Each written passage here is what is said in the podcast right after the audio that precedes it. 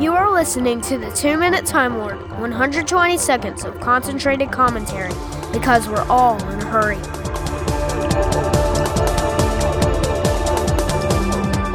Hi, I'm Chip, and this is the 344th episode of the 2 Minute Time Lord podcast.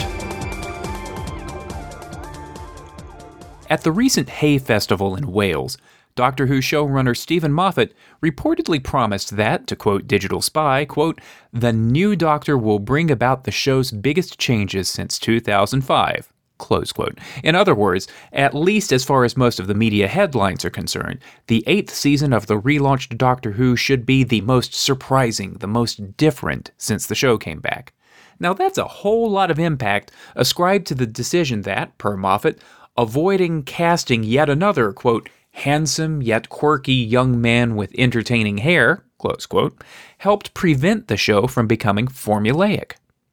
That's an interesting position for Moffat to take, that our favorite show really hasn't changed that much in the last six or seven seasons, assuming that poor Christopher Eccleston isn't being forgotten yet again.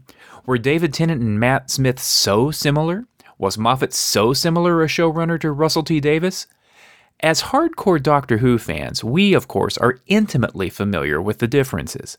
The arguments over whether Moffat's run is more intrinsically sexist than Davies's, the Doctor's attitude towards romance and sexuality, whether the stories are plot or character driven, and whether the new paradigm Daleks sucked. Actually, not much argument on that one. But this is like arguing over baseball statistics when the average person going to a game is there for a cold beer and, you know, maybe some entertainment on the field.